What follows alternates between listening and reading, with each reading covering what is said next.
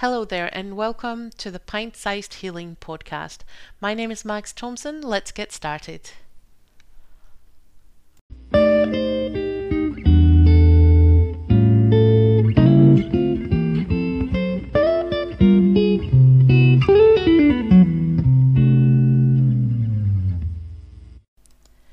In the Healing Academy workshop around boundaries, I talked about something that I call the pendulum swing.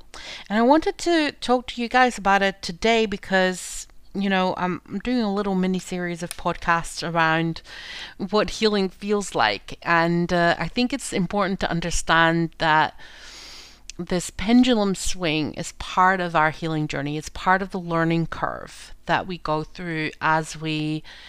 Um, as we reprogram ourselves uh, t- away from you know the abusive programming and into more healthy ways of relating to ourselves and others. So i'll take the boundaries example uh, here as well because it, it works well uh, and but obviously it pli- applies to any sort of skills and, and any sort of uh, personal uh, development and healing projects that you that you endeavor. Um, so, but boundaries. Let's say, um, let's say, I think a lot of us can relate to this. When we're in that kind of abusive, toxic environment, we don't have personal boundaries. Either they, either we're afraid to uh, assert them, or when we when we try to, they're just not being accepted. They're just not something that are part of that dynamic.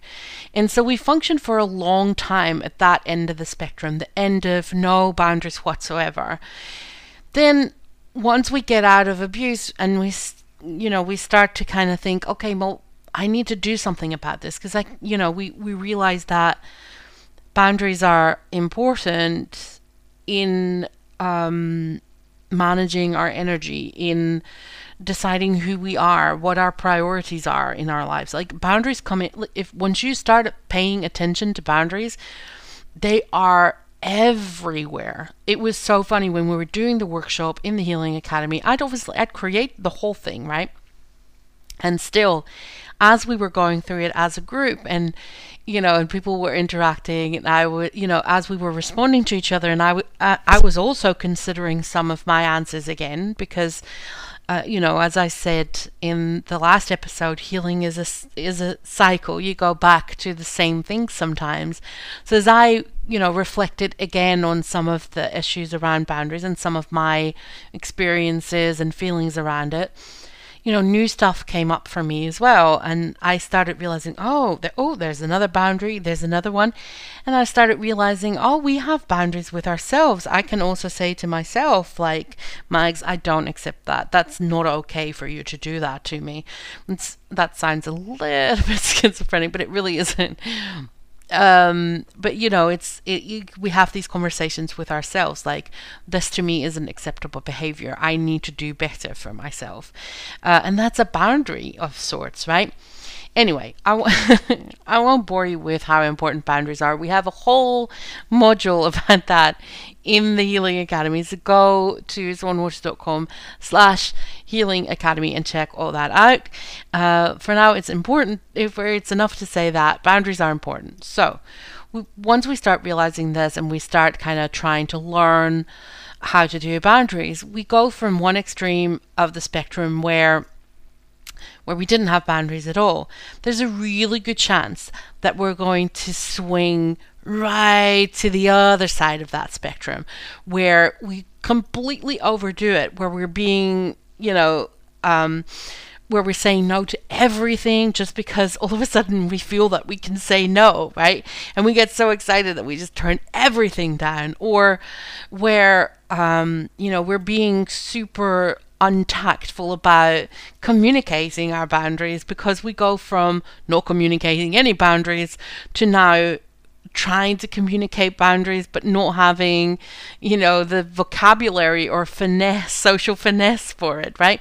So we go to kind of maybe the other extreme where you know we might piss some people off and we um or we might end up alone on a Saturday night because we said no to everybody because we were so proud that we were able to say no.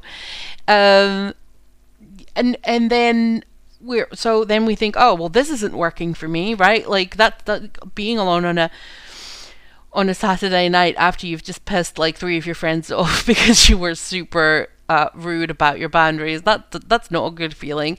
So then we start to adjust it a little bit more, and we and and well maybe we'll go back a little bit again towards not having enough boundaries, and then you know, but the swings get less extreme until we kind of find that you know that kind of middle ground where we where we're kind of happily grooving along now being able to communicate our boundaries quite effectively and sometimes you know we we may still have you know have a little bit of oh I'm I'm feeling a little bit insecure about setting my boundaries or maybe I'm being a little bit too forceful with my boundaries but you know the swings get less extreme and we kind of find that our, our kind of happy spot on that on that spectrum, on the boundary spectrum.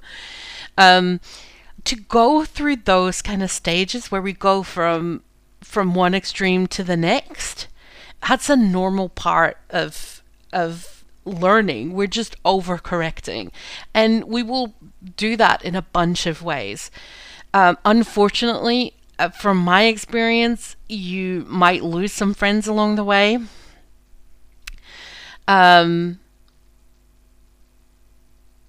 or you know some friendships may not quite develop because of that but but we have to just accept that because we have to learn. We have to try it out. We can't sit there and not learn to set boundaries because we're afraid that we might do it in a way that people find unacceptable. Here's the truth of the matter as well. People people actually usually mostly appreciate you when you communicate your boundaries. I much rather people communicate their boundaries than not. A lot of times, not all the time, um, but a lot of times, especially if you become let me put it this way especially if you start communicating boundaries as they are happening or boundary breaches as they are happening rather than letting stuff pile up until, you know, your breaking point. Because once you reach your breaking point, you're probably going to communicate in a way that's that's going to cause damage to a relationship to an extent where it might not be salvageable. But when you try and address people in the moment or shortly after the moment, but at least so that it's about something specific that happened very recently, then a lot of people will be able to to give you a little bit of space to communicate how you feel about that, and um, and once that goes through, then you're golden. So that kind of pendulum swing is not a problem. Part of your learning part of your healing journey. It's a normal aspect of it. I hope that helps, and I'll see you next week. Bye.